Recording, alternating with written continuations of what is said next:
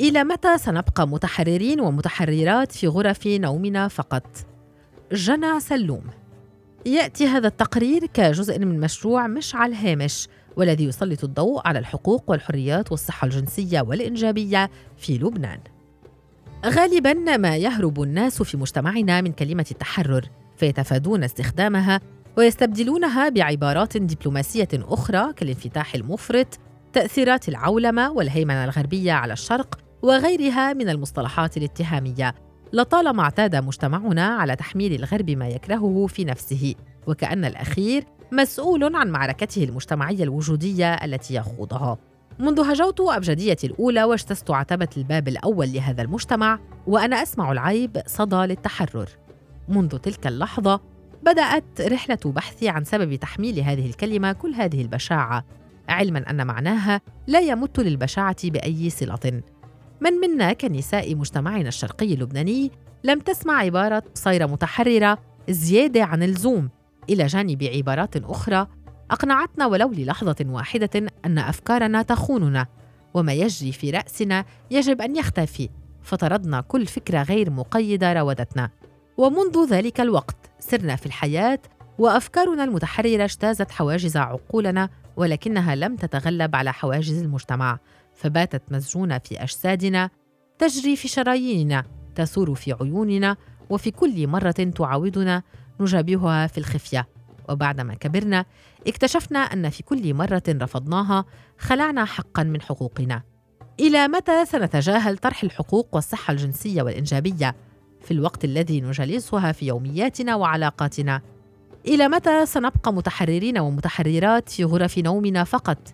لماذا نقبل أن نعالج مشاكلنا وأمورنا الجنسية خفية فيما نطلق حروبنا في العلن؟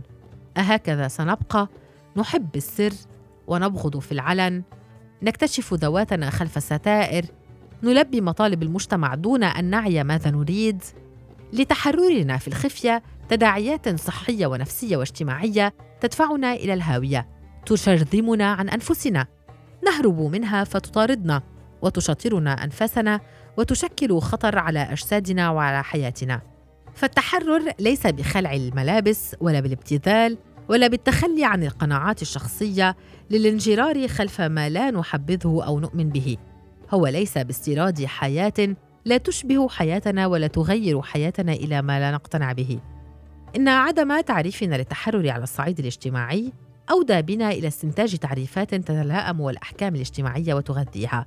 فضلا عن ذلك فقد ضعف الترديات الناتجة عنه أي صعب الوصول إلى الخدمات الطبية والاجتماعية والنفسية والسعي إلى تأمينها. وبالتالي وضعت المناصرة لهذه الحقوق في خانة اتهامية بحيث أصبح كل شخص ينشر التوعية الجنسية ويطالب بالحقوق الجنسية والإنجابية ينادي بغير المألوف وغير المقبول وفقا لمعايير هذا المجتمع. يكمن التحرر في المعرفة والاحترام. في معرفة ما هي حقوقنا الجنسية والإنجابية. في التوعية الكافية على الصحة الجنسية والإنجابية وكيفية حمايتها بالاعتناء بأجسادنا. بذلك تكتمل رحلة اكتشاف الذات التي نباشرها منذ نفسنا الأول.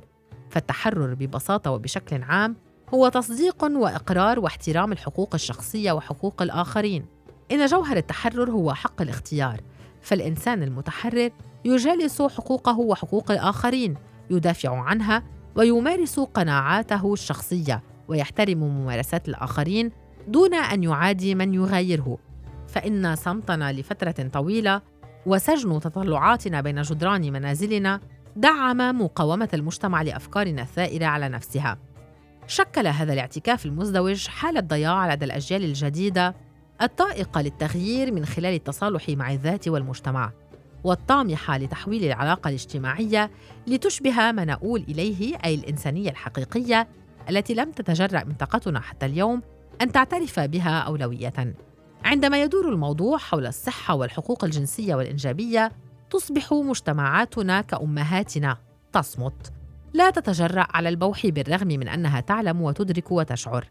تصمت مجتمعاتنا وتتفرج علينا. شباب وشابات كأطفال نسائل أمهاتنا ونخبرهن عما نحس ونختبر في أنفسنا وهن يجبننا بحذر ويخترن كلماتهن من معجم اجتماعي يحاولن من خلاله تحجيم أفكارنا ومشاعرنا لئلا نلقى مصيرهن. ففي صخب العواصف الاجتماعية والسياسية ومعاركنا الوجودية اليومية وغياب مجتمعاتنا عن الاعتراف بحقوقنا الجنسية والإنجابية وفي ظل سكوت بيئتنا ومقاومة أفكارنا المتحررة سرا ملنا إلى تبني ما ترسله إلينا مواقع التواصل الاجتماعي والإذاعات والمنصات المنبثقة عن الفكر الغربي. نتأرجح بدورنا بين التحرر المطلوب وخطر التحرر المفرط. أصبحنا باللاوعي منجذبين ومنجذبات إلى ما يبعث إلينا لأنه يتهمنا بالتخلف ويتحدانا فنريد أن نثبت له العكس. ملنا إلى تصديق كل ما تبثه الشاشات. والى الاقتناع أنها ترسم لنا طريق التحرر الخلاصي.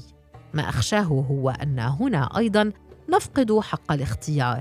لكن هذه المرة ليس بسبب قمع مجتمعي إنما ثقل تفرضه المبالغة ويقوده الإفراط ويكاد أن يبدل كل المعايير في معركتنا مع أنفسنا ومع مجتمعنا.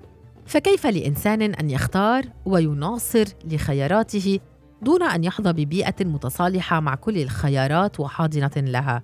كيف لإنسان أن يبني قناعاته في ظل وجود قناعة واحدة معترف بها وغير قابلة للتبديل؟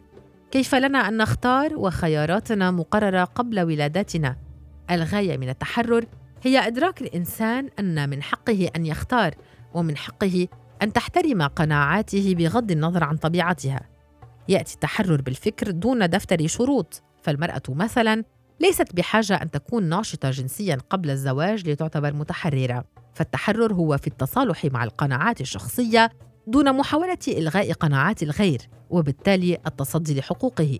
إن إشكالية تعريف التحرر في مجتمعنا وضعتنا وسط صراع بين التحرر المطلوب الذي يحمي صحتنا ويعزز حقوقنا الجنسية والإنجابية ويقلص مشاكلنا وبين التحرر المفرط الذي من شأنه أن يضاعف معاركنا. وبما أن المبالغة والإفراط هما نتيجة الحرمان والنقص الفادح في الحقوق حان وقت التعامل مع الحقوق الجنسية والإنجابية كحقوق للإنسان لأن مجتمعنا لا يزال حتى اليوم رافضا أن يخلع قناعه ليراها بعين حقوقية.